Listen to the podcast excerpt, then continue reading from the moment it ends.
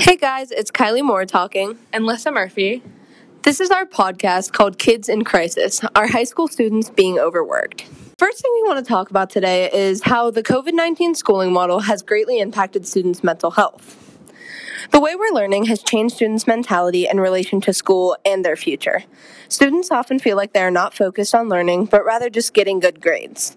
I personally think the point of high school should be to learn and process the things we are taught instead of just scrambling to get things done by the due date. Cyber learning is increasingly difficult for students to adapt as quick as we were expected to. It feels like we were thrown into a completely new style of learning with little to no help in our classes, and although students who adapt well may be okay, not every student is capable of doing so, and a lot of students fell off the grid this year. A study on Psychology Today shows that in high school, you either one, learn the course material well and get a good understanding but receive a low grade, or two, you'll get a high grade but not process any of the things you were taught. A case study on USA Today explains how children's mental health is impacted by the abrupt change from in person schooling to online with no lenience. Teachers expected kids to just immediately understand how to work efficiently online. Some students have a, a, home life where it can be hard to focus. Others will have Wi Fi issues or lack technology needed to complete an assignment. Some kids just struggle with not having direct access to a teacher. Although a teacher emailing a student back can be helpful, it is not the same thing in understanding as an explanation given by a teacher. Children's mental health needs to be a priority over cramming them with as many assignments as possible. More assignments does not equal better or efficient learning. That's something we wanted to talk about today because students often complete work at a mediocre level just to get it done. Kids are encouraged to play a sport or join extracurricular activities and clubs, but oftentimes students are forced to opt out of them because of the abundance of schoolwork they receive. Kids are urged to play sports and join clubs because it can help with getting into college, yet can barely balance schoolwork when being in a part of a club or a team. A case study from Coyote Journalism in a school newspaper talks about experience with their student body and struggling to balance school slash homework with sports. Colleges like to see kids who play sports in high school. It can often get you a scholarship and help you look interesting to colleges, but colleges also expect students to get great grades. High schools are not allowing for most students to achieve both of these things. Unless students spend restless nights completing assignments for all their classes after their sports games, or practices that often last more than two hours, it's just not realistic. When we get home by 4 o'clock after school, we go to our activities. An example for me, I have dance after school almost every day until at least 8 o'clock or 9 each night, which then requires me to do my work on homework after that, sometimes up to 3 hours a night. So by then, I'm going to bed at midnight. Yet students are also expected to get good night's sleep and be ready to pay attention and learn well in their classes the following day. Study halls are often not possible to take for a lot of kids that have high ambitions for college. Students have to double up in subjects to build their resume, which squeezes out any room they had for a study hall to complete some of the night's workload. Students could really avoid the workload being overwhelmed by quitting a sport that they now formed a love for and give up any scholarship opportunities that they were aspiring to get for college. Obviously, not every student faces these issues, but I believe some mercy should be had on students over once it is overviewed. So another main point that I wanted to talk about is that the amount of homework that students get, it also takes away from their mental health and their family and their social life. Students are too busy working on homework and other school projects that it takes away from their social time, which can help them develop their personalities and skills. Family is important, and we need to be spending time with them before we move to college. Homework can also put too much stress on students and can affect their mental health. In a survey done by the American Psychological Associate, around 45% of teens said they are stressed out by school and the pressures it puts on them. A case study, similar to the one that I mentioned previously, by the Bennett um, and Kalish in the case against homework and how homework is hurting our children and what we can do about it. These authors criticized both the quantity and quality of homework. They provided evidence that too much homework harms students' health and family time, and they asserted that teachers are not well trained in how to assign homework.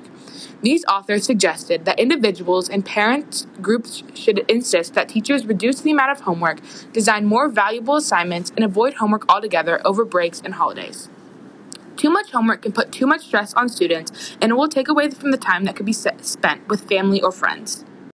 Okay, so we're introducing one of our teachers, Mr. O'Shea, who teaches digital communications for both Lissa and I. We want to ask you how you feel about students being overworked and overwhelmed, especially during COVID 19. Uh, you know, I think that some students feeling overworked and overwhelmed is a problem anytime in school, and research will tell you that.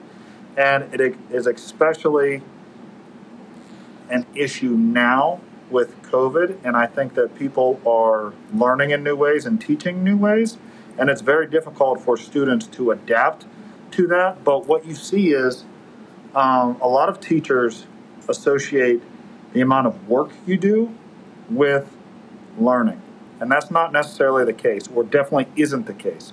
So if you are asked to do 100 assignments, but they never allow you or ask you to get a to a higher level of thinking, then they're just 100 assignments that are just crossing things off the list.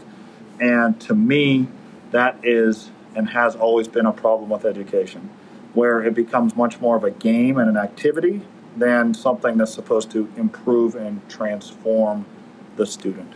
So teachers put a heavy workload on people and think because they are giving a lot of work that they're doing their job and they're making their class uh, hard or rigorous. And it's not really getting the students anything that they didn't already have other than just doing more work. And to me, that word work with school shouldn't be associated. Learning should be fun and enjoyable and exciting. And you have this word work that just means doing tasks. And school and learning should be much more than just doing tasks. Okay. Thank you, Mr. O'Shea. How do you feel about the double standard that colleges hold students to when completing work but also should play a sport or club?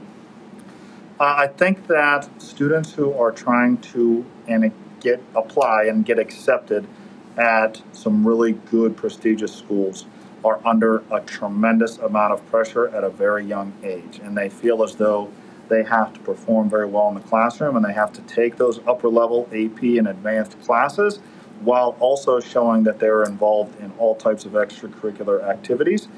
And in my opinion, this definitely doesn't allow students the opportunity to do the most important thing about being a young person, and that's just to be a kid and to have fun.